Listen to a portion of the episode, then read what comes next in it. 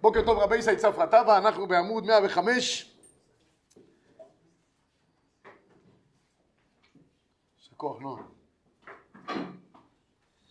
אחרי ששבוע שעבר למדנו על דיני הכנסת והוצאת ספר תורה, דיברנו על החפצה, ספר תרא, מהלך, אתה חייב להלך, הוא יושב, אתה יכול גם לשבת במקומך. עכשיו נדבר היום על הגברא, איך אדם צריך להתנהג סביב העניין של קריאת התורה. אז קודם כל יש גמרא, ואני חייב, טוב, תן נגיד איזה מילה. הגמרא קודם כל אומרת שאסור לדבר בזמן קריאת התורה. לא יודע למה, אבל הציבור רובו ככולו, ועד שמונה עשרה, לא כולל חזרה, יושבים בשקט, יודעים ששם פחות או יותר צריך להיות בשקט. מאחרי שמונה עשרה מתחיל להישבר המתח, וזה הולך וגובר. זה מחריף בחזרת השץ.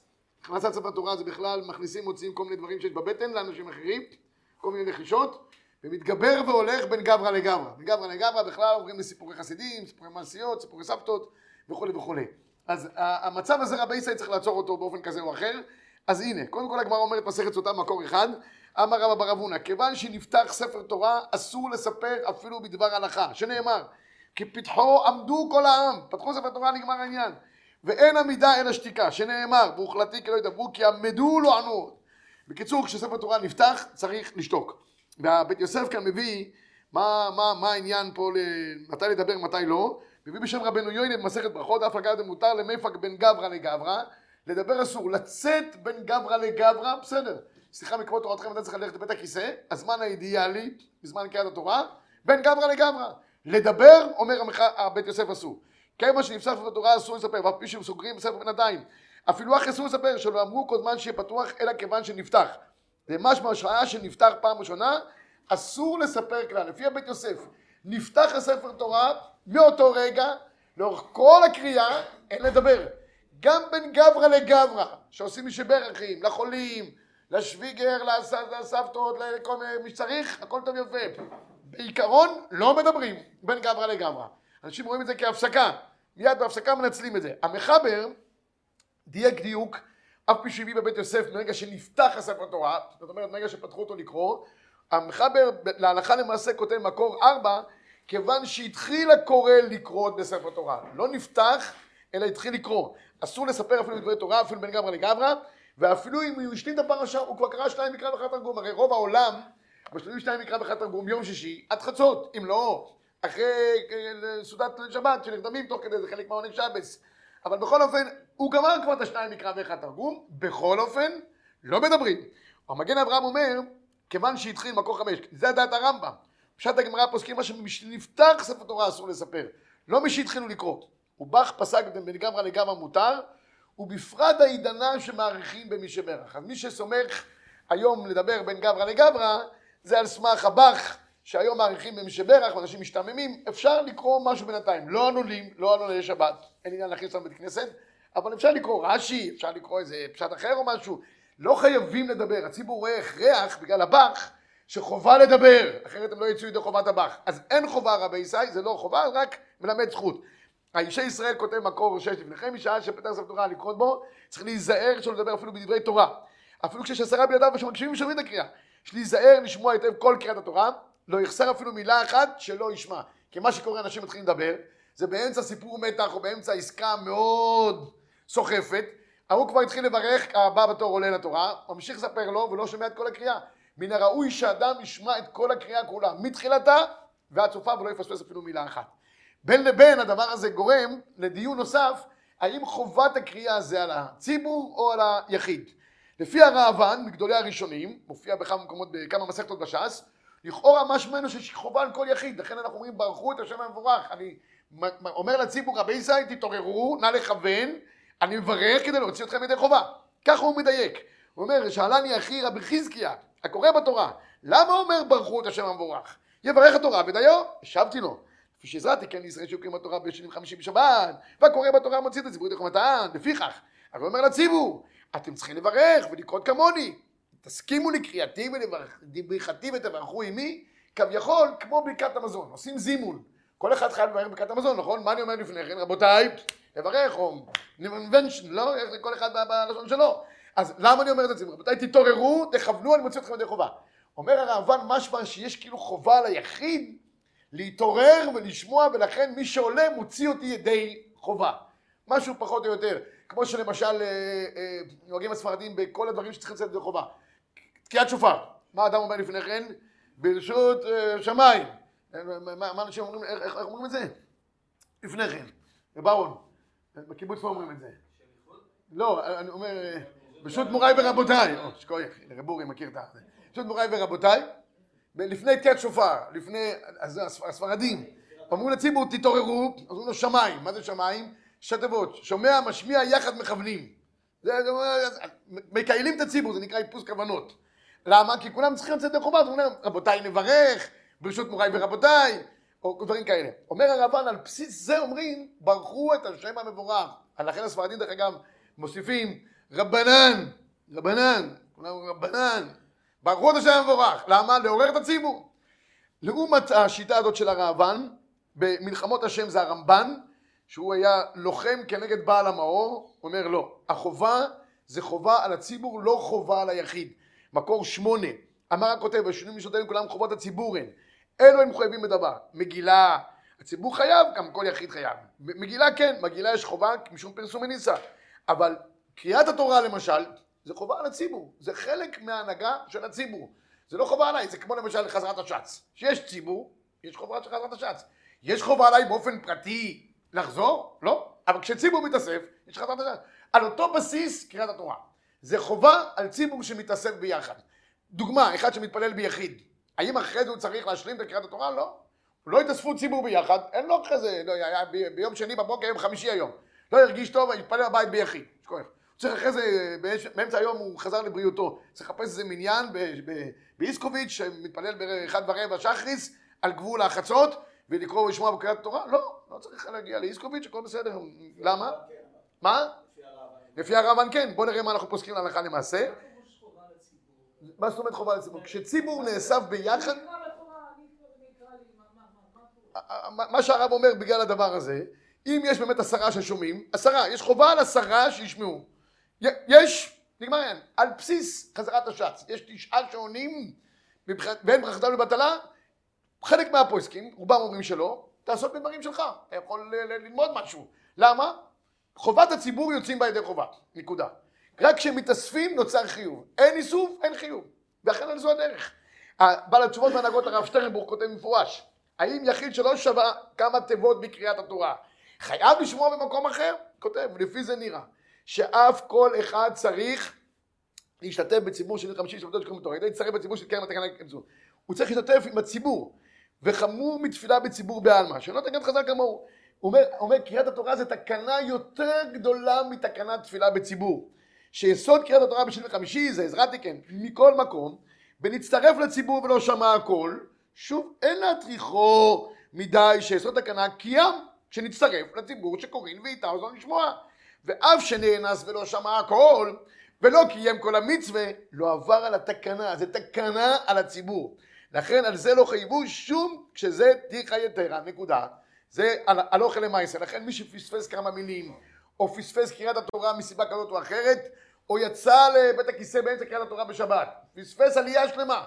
עלייה עד שכבר חזר, כבר הוא קיבל, חטף לו את השישי. לא נורא, לא קרה שום דבר, תעלה בהזדמנות אחרת, תתרום העיקר לבית כנסת. אלגוס משה כותב במקום עשר, אומר לא, זה חובה על היחיד, ככה הוא מדייק דיוקים. קריאת התורה ודאי שצריך כל אדם לשמוע כל הקריאה שלו, יחסר לו אפילו תיבה אחת שלא שמע. בדיעבד, אם חסר תיבה אחת, אם הקריאה הוא בשינוי חמישים לך, בקריאה היום אתה תלוי. אם הוא רק בקריאת דג, אה, דגים לפסוקים לא יצא, עדיין פחות מגיעים לפוסקים, הוא אומר לכאורה זה חובה על היחיד, פספסת מהגימל פסוקים שאתה חייב לשמוע בשני וחמישי וכולי, תשלים אותם באופן כזה או אחר. אבל לא, לא כך פסקו הפוסקים למעשה, נגד שיטתו של האריגוס מוישה, חובה על הציבור ולא על היחיד. תראו את הרב עובדיה מקום 11, יחיד שהיה אנוס והתפלל ביחידות. מעיקר ההלכה אינו חייב ללכת לשמוע קריאת התורה בציבור. ובפרט תלמיד חכם השקוד התלמודו, אינו חייב להתאחר מלימודו, כדי ללכת למניין אחר, לשמוע קריאת ספר תורה. מי שלא שמע את הקריאה בשני וחמישי, או בשבת, אינו חייב לקרות את הקריאה מתוך חומש וכדומה, וכן אם הוא צריך לצאת באמצע קריאת התורה, הפסיד חלק מהקריאה, נשקפה לך, אומר הרב עובדיה בעברית קלה. למה? אינו חייב לקרוא את מה שהרסין מתוך החומש, כי זה חובה על הציבור ולא על היחיד.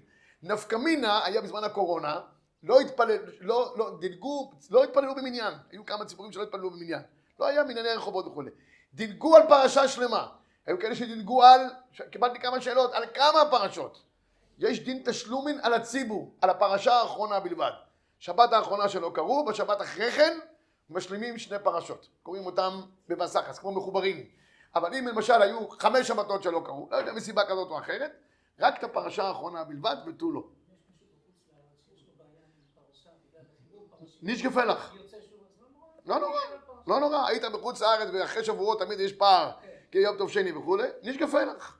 לא צריך לחפש איזה מניין שישלים לו, או לחפש מניין של חוצניקים, ושם בשערי חסד, באזור רחבי, איפה שמקובצים כל החיצניקים הצפונבונים. אין צורך, שם המניינים האלה בדרך כלל. טוב, כן.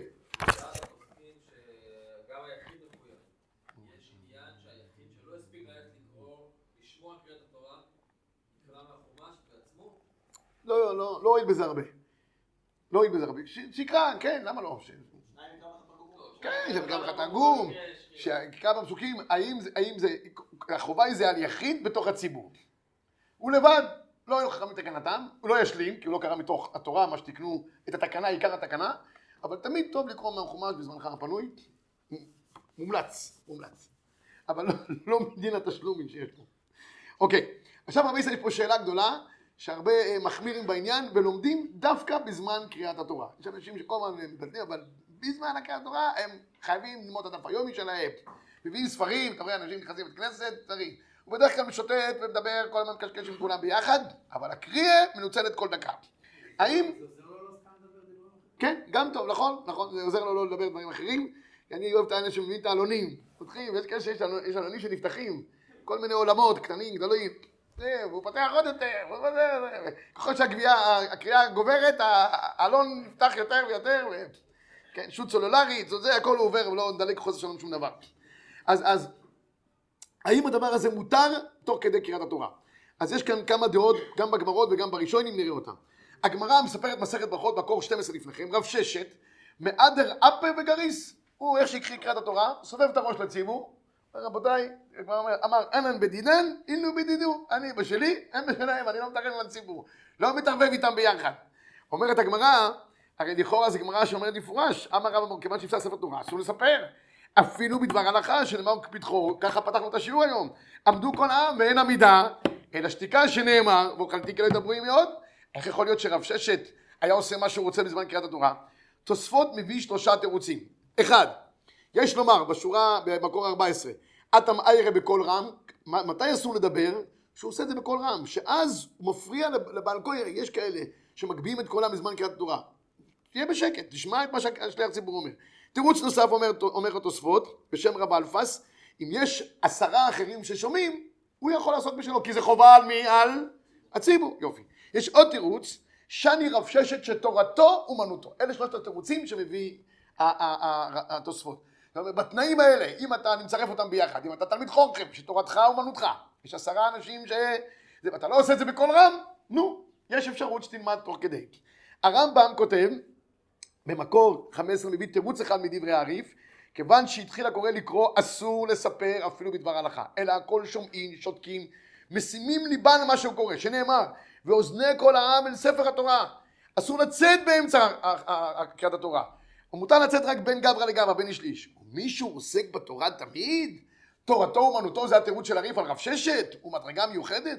מותר לו לעסוק בתלמוד תורה בשעה שקורא בתורה. רבנו יוינה מביא עוד, עוד תירוץ אחד נוסף, אם התחלת לקרוא לפני שהתחיל לקריאת התורה. אתה הזדרזת, אז כאילו אתה, זה נקרא אני עוסק בשלי לפני כן, והוא עוסק בשלו. אם התחילו כבר לקרוא, אתה חייב איתו ביחד, אבל אם התחלת לפני כן, נגמר העניין. השולחן ערוך מביא את כל התירוצים של הראשונים, כולל את תוספות, הריף וגם את רבנו יוינה.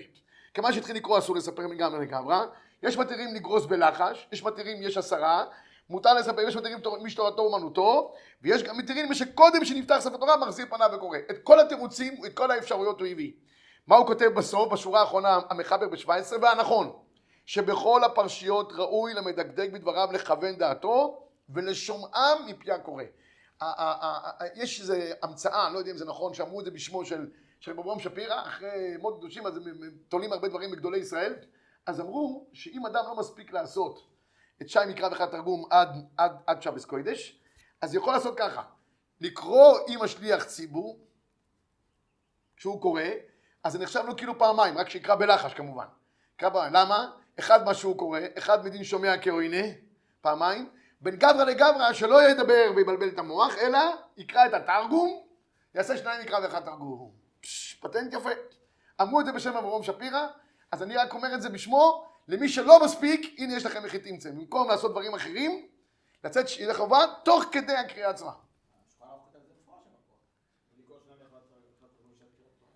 כן, שרי, שרי, אבל, אבל... להרוויח את הזה, להרוויח את הכל ביחד אני מרוויח.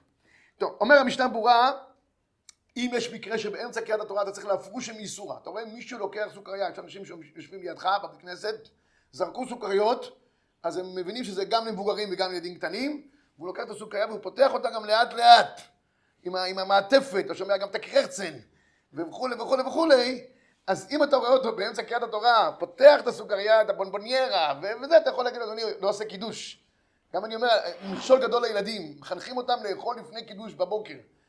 בסדר, אספתם סוכריות כל, כל, כל הכבוד, אני מבין שהם נלחמים מלחמות השם, תוך כדי הזה הם מתכוננים לקרבי בקריאת התורה, אבל, אבל לאט לכם, צריך לחנך אותם, אם לא עשו קידוש, ילדים בטח שהם קצת מתבגרים, לא לאכול לפני כן, אתה רואה את כולם ממנים את פיהם, כולם, בקושי יכולים לדבר איתך אפילו בין גברא לגברא, כי הם מלאים בסוכריות. אז זה, אומר המשנה ברורה, להפרוש עם איסור המותר, בדרך קצרה, גם לא להסביר לו את כל הלומדס. בדרך קצרה, מותר. אוקיי. עכשיו למייסר רבי ישי, אה, אה, נקודה אחת חשובה, לגבי, אמרנו מי שתורתו אומנותו התירו לו. היום אין מושג שנקרא תורתו אומנותו. למה? כי תורתו אומנותו, אומר המשנה ברורה בסעיף קטן ט' בעמוד 112, זה רק אדם שדקה לא מתבטלת. כל שעה פנויה שיש לו, צ'אק, יושב ולומד. היום כמעט ואין, אלה רבי שאתה, אשתא אין לנו תורתו אומנותו לעניין זה. אנשים קצת מתבטלים, קוראים עוד דברים, קצת אה, בכל אתר ואתר מסתכלים, קצת בעיתונים, קצת פה שם. כמעט ואין היום מושג שנקרא תורתו אומנותו, יש איזה כמה נפקא מינות בשולחן ערוך לדבר הזה. עכשיו לגבי מה שהעיר רבי אבינועם, ראש צור בפתח תקווה, מקור 19, בשניים מקרא ואחד תרגום מזמן הקריאה, כותב בפסקי תשובות, ולקרות שניים מקרא ואחד תרגום אה, בעת קריאת התורה, שרי, הנכון, שבכל הפרשיות ראוי למדקדק בדבריו לכוון דעתו לשומע מפי הקורא. אפילו להזהיר סיים מקרא ואחד תרגום אינו מובחר. אתה שומע רבי יומי נועם, גם זה לא רצוי אם אתה יכול לפני כן. אלא מה? ונוהגים לא לעשות את זה ככה. אבל, תראו בבקשה, הוא כותב, זאת תחילה לא צריך להעביר את הסדרה שמות בערב שבת קודש. שעת הדחק מקילים כסימן שולחן ערוך. אומר נכון שהמחבר מביא את זה, אבל עדיף לפני כן. מה שאמרתי לכם בשם רב אברום, זה רק שעת הדחק, אחד שלא מסוגל, ואין לו זמן. ונכון שיקרא יחד בעל הקורא את המקרא בין גברא לגברא, או לאחר המקרא ישלה, ישלים שניים מקרא ואחרי תרגום. אני חושש שאחרי זה כבר הוא לא יעשה את זה, ולכן הפטנט שאמרתי הוא טוב.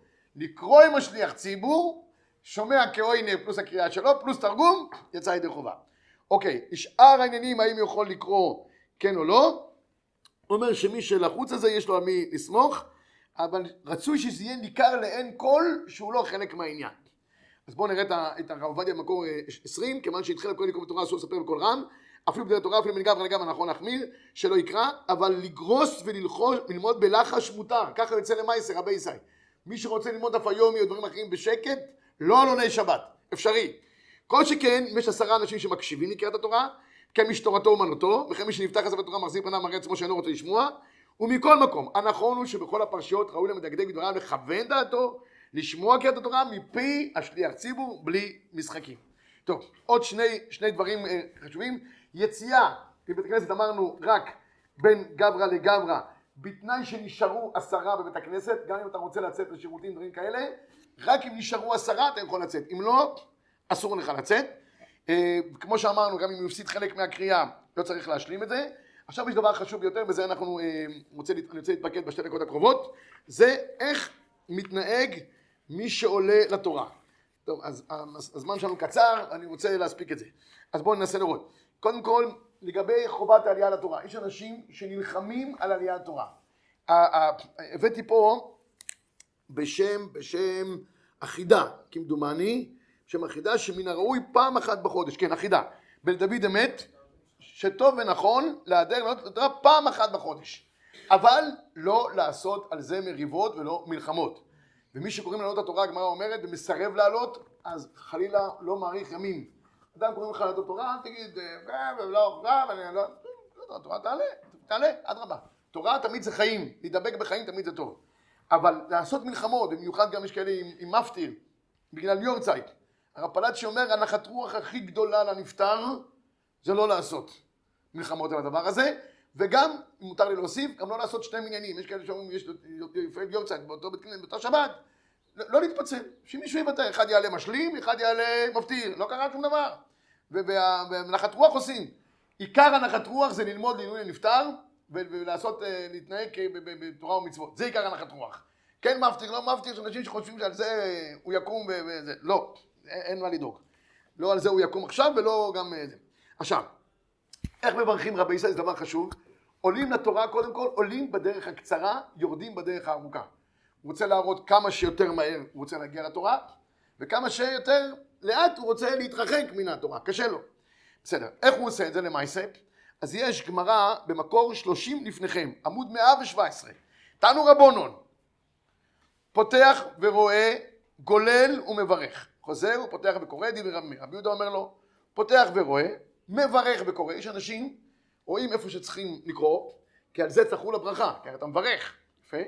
סוגרים, מברכים, עוד פעם פותחים, אין צורך. לפי רבי יהודה, אתה פותח ורואה, מברך וקורא, מה הייתה מד רב מאיר, כי דעו לאדם אמרו להם פני מה אמרו, קוראים בתורה לסיים וקוראים כדי שלא יאמרו תרגום כתוב בתורה, כן, כדי שלא יאמרו שהברכות כתובות גם בתורה, הכנה משלמו ברכות בתורה, רבי יהודה אומר לו, תרגום מקלימיטה, ברכות לקלימיטה. מה אנחנו עושים הלכה למעשה? הלכה למעשה, תראו בבקשה את השולחן ערוך, כיוון שהזמן קצר אני רוצה שנספיק את זה, מקור 33 לפניכם, כל הקרואים מברכים לפניה ולאחריה. בניגוד למה שהיה פעם, פעם היה הראשון מברך והאחרון, היום כבר לא כך. פותח ספר תורה קודם שיברך, רואה את הפסוק שצריך להתחיל בו, אחר כך יברך, ולאחר שקרא, גולל ומברך. אין צורך לסגור את הספר עוד פעם. ראית? שים את הראש טיפה הצידה, תברך, גמרת לקרוא בתורה, ת... מפה, פרק גולל. הרי מה אומר משל שמברך ברכה ראשונה יהפוך פניו על הצד, כדי שלא יהיה שנראה כמברך מן התורה. ונראה לי יהפוך פניו לצד שמאלו, וכמו שאומר רבנו, אם שמים מפה של הספרדים, שמים איזה כיסוי, מצוין, יפה. נכון, זה לספרדים, כן, אבל אני גם, אני פונה לצד ימין, למעשה. הוא כותב ב-36, קודם שאומר פותח ספר תורה צריך להתחיל בו כדי שידע מה הוא מברך, אחר כך יברך. אין צריך לסגור את הספר בשעה שמברך, אבל ברכה אחרונה, עדיף שיסגור את הספר תורה, או שיכסה הכתוב במפה ויברך. וכבר נהגו לכסות הכתוב בספר, כמו שאמרתם פה, בין גברא לגמרא. בסדר רבי ישראל? אז זה ההנהגה הנכונה. לראות, לכוון אותו מקום לברך, לא לסגור, לשים הצידה את הפנים, לחזור חזרה, כשגומרים, סוגרים, מברכים. מצוין. עכשיו, את הברכות צריכים לברך בקול רם. יש אנשים שעולים ולוחשים לתוך הספר תורה, זה לא נכון. למה? זה ברכות של הציבור. כל הציבור צריך לשמוע את הברכות ולענות על זה. אומר הגאות ממוניות ב-36, ראוי לברך ברכות השם וברכות בקול רם, לשמוע הציבור ויענו אחריו. ואומר פה השולחן ערוך, ברמה כדי שישמעו העם ויענו ברוך השם וברך עולם ואין. והדבר הנוסף שחשוב הוא לעורר את הציבור, כשכבר עלית וברכת בקול רם, אתה חייב לקרוא עם השליח ציבור בעצמו. אסור לך לשתוק, יש אנשים שעולים, רק מסתכלים, מתבוננים על הספר תורה. לא, לא, לא עובד, רבי סייד. אתה בירכת, צריך שהברכה תחול, אתה קורא איתו ביחד. יש כאלה שעולים וקוראים ממש, זה הכי טוב. התימנים, הם עולים וקוראים. ככה צריך להיות, זה היה הדבר האידיאלי. אבל כיוון שאנחנו הספרדים והאשכנזים לא כולם יודעים לקרוא, ועדיף שלא יקראו אם לא יודעים לקרוא כדי לא להתבלבל וכל פעם יחזירו אותם וכולי, כי הציבור הוא תאב רק לראות שמישהו כבר טועה ולעורר אותו לעניין, אז לא לתת טענה לציבור בעניין הזה. אז, אז, אז, היה פעם איזה בדיחה וזה, זה מקום שאישה הייתה מתקנת. אז היה שם, אז בעל קוירי נמאס לו ממנה, זה, זה קיבוץ, שעשרת נשים היא די קרובה לציבור, אז כל פעם הייתה מתקנת, הייתה מתקנת, אז לא נעים להגיד את זה ככה, אז היא הגיעה לקריאת התורה של יוסף, אז היא אמרה, פוטיפר אמרה ליוסף, אז הוא, הוא קרא שכבה אמו, אז היא צעקה מכוח הזה, אמי, אמי. היא הפסיקה יותר לתקן אותו. לפעמים צריך לעצור כאלה. טוב, הקיצור, אז, אז אה, מסלול העלייה והירידה מהבימה, איך צריך לעשות את זה, כמו שאמרתי קודם, נראה ישר שולחן ערוך ב-43, העולה למגדל עולה בפתח שהוא לא בדרך קצרה, מגדל הכוונה היא הבימה, ירד מהמגדל בדרך אחרי שהוא דרך ארוכה, שני הדרכים שווים, עולה בפתח ימין, יורד בשמאל, תמיד אנחנו בעד הימין, מלא מלא. רמה ולא ירד, לא ירד עד שעלה כבר ראוי לקרות. במשנה ברורה כתוב, ירד פשר כנגדו, והסמכו המקרא דכתיב לא ישוב דרך השער, קומותינו שהבימה עומדת באמצע, כמו שאתה מרמה, שני הדרכים שווים, עולה בדרך ימין. כתבו האחרונים שמי שקורא אותו לתורה יש לו ללך בזזות מיד, לא ירוץ משום כבוד. כשקוראים לך לעלות התורה, תלך מהר, אל ת, תתמהמה, תעשה טובה. תגיע, להפך, רצים. ומי שעלה, משום כבוד תורה לא יניחנה, והמנהג להמתין עד שמתחיל השני בברכה. המדקדקים חושבים שבדרך לא יכולו לשמוע כי התורה, לכן ממתינים. המנהג הוא להמתין בתיבה עד שהשני יגמור. למה? חשש שלא תשמע חלק מה... זה. עוד דבר חשוב, אם הבעל קוירה עולה, צריך לעמוד לידו. כי תורה ניתנה על ידי סרסור, על ידי תומך ליד, ולכן צריך להישאר ולעמוד לידו. עד כאן קריאת התורה, ואתם הדבקים בהשם אלוקיכם, חיים כולכם היום. שכוייך.